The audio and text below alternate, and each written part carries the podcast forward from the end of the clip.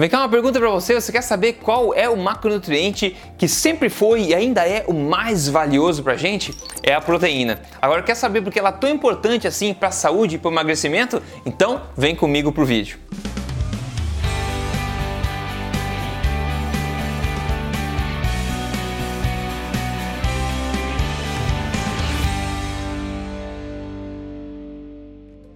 Tudo bem com você? Bem-vindo ao meu canal. Eu sou o Rodrigo Polê, sou fundador do Emagrecer de Vez e também do projeto Tribo Forte. Eu tô aqui semanalmente contando para você na na lata as verdades sobre estilo de vida saudável, saúde e emagrecimento. Eu também sou autor do livro Este Não É Mais Um Livro de Dieta, campeão de vendas best-seller da, da Veja. Se você não tem ainda, este não é mais um livro de dieta. Bom, se tratando aqui de macronutrientes, no planeta Terra a gente tem três macronutrientes, são eles as proteínas, as gorduras e os carboidratos, onde somente as proteínas e as gorduras são essenciais ao corpo humano. Ah, Rodrigo, mas e as fibras? Bom, as fibras são carboidratos também, né? É só você checar, fibras são consideradas carboidratos. E carboidratos, por definição, não são essenciais ao corpo humano, ou seja, as fibras também não são, tá? Inclusive, isso está publicado também nas atuais diretrizes alimentares americanas oficiais, claramente dizendo que tanto os carboidratos não são essenciais e também as fibras. Mas ninguém te conta isso, né? Agora você pode perguntar, Rodrigo, por que as proteínas? É por que as proteínas são tão valiosas, tão boas para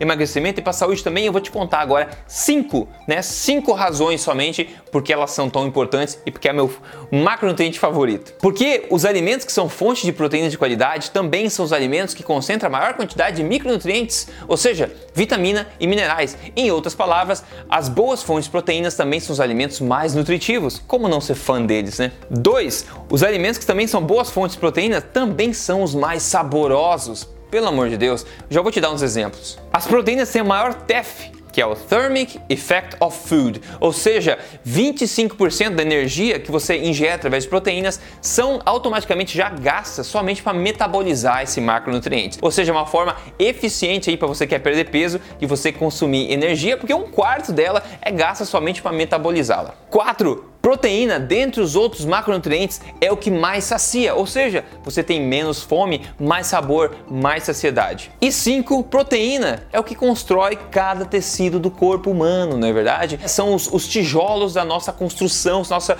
o, nosso corpo fosse uma construção, entendeu?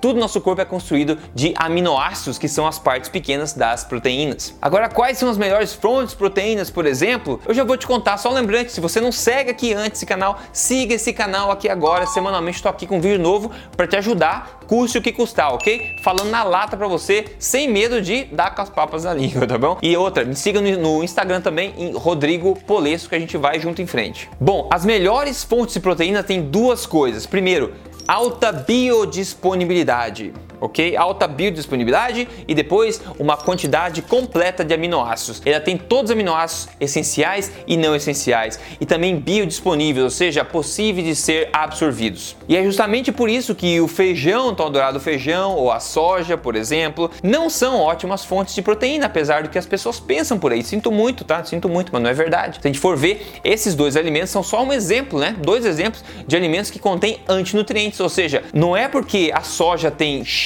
gramas de proteínas que essas proteínas vão ser absorvidas pelo corpo. Não, não, não. No caso da soja, por exemplo, tem um vídeo sobre isso que mostra que até 50% das proteínas da soja não serão absorvidas pelo corpo, sem contar com um monte de outras coisas, né, em disruptores endócrinos, por exemplo, que tem na soja e antes, outros antinutrientes que prejudicam outros aspectos do corpo humano. Então não é só olhar a quantidade de gramas que tem de proteína no alimento, que isso não significa nada né, a respeito de quanto que vai ser absorvido esse alimento. Agora alguns exemplos de sim, bons, saborosos, de qualidade que a nossa humanidade vem consumindo desde sempre e que hoje a gente está começando a esquecer, mas todo mundo ainda gosta. Exemplos de ótimas fontes de proteína são os seguintes: um steak, né, ou seja, um churrasco, né, coisa saborosa, uma carne bem feita, né, um frango bacana, peixes, frutos do mar, né, ovos de todos os jeitos, laticínios integrais, se você não tem problema com eles, carnes de todos os tipos possíveis. E na minha opinião, cada refeição que você faz deveria começar com a escolha da tua fonte de nutrição, da tua fonte de proteínas. E depois disso você adiciona outros complementos se você quiser, como outras fontes de carboidratos, folhas, legumes, etc.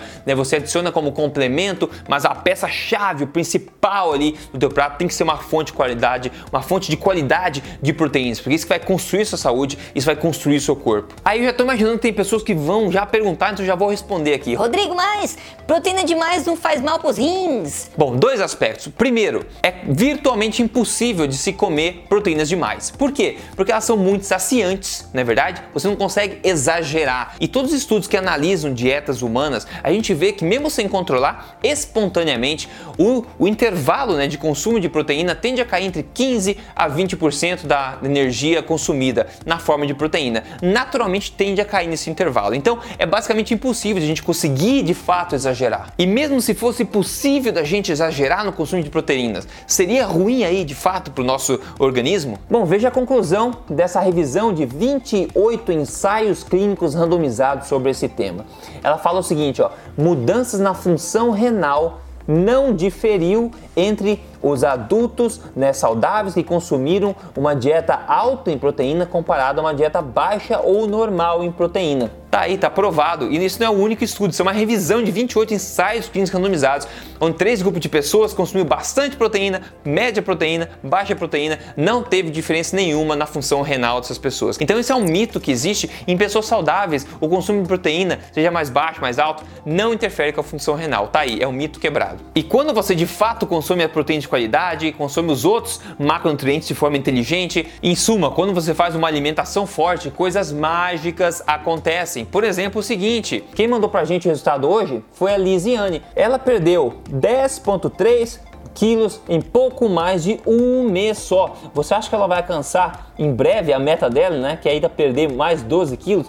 Com certeza vai, né? Em pouquinho mais de um mês, 10,3 quilos, sem passar fome, de forma saudável, e é um peso esse que não volta mais, não tem efeito sanfona, porque a gente está emagrecendo de forma saudável. Você não precisa emagrecer para ficar saudável, você precisa ficar saudável para emagrecer. É só corrigindo a sua dieta, tornando o seu metabolismo saudável, que você abre as portas naturais da queima de gordura e se mantém lá depois de ter perdido. Se você quer conhecer o programa Código Emagrecer de Vez que ela seguiu, e eu apresento ajudo você passo a passo ao que fazer semana a semana em três fases. Entre aí agora, código emagrecerdevez.com.br, veja a apresentação lá e vê se é uma coisa que pode ajudar. Então tá aí, tá explicado, a proteína é de longe meu macronutriente favorito, porque é saudável demais e mais principalmente é saboroso demais. Os alimentos mais gostosos da face da terra são o de maior valor nutricional e é por isso que nós somos naturalmente atraídos a esses alimentos. Naturalmente quando a gente nasce, quando a gente cresce, quando é criança, quando é, é adulto, nós somos atraídos ao churrasco,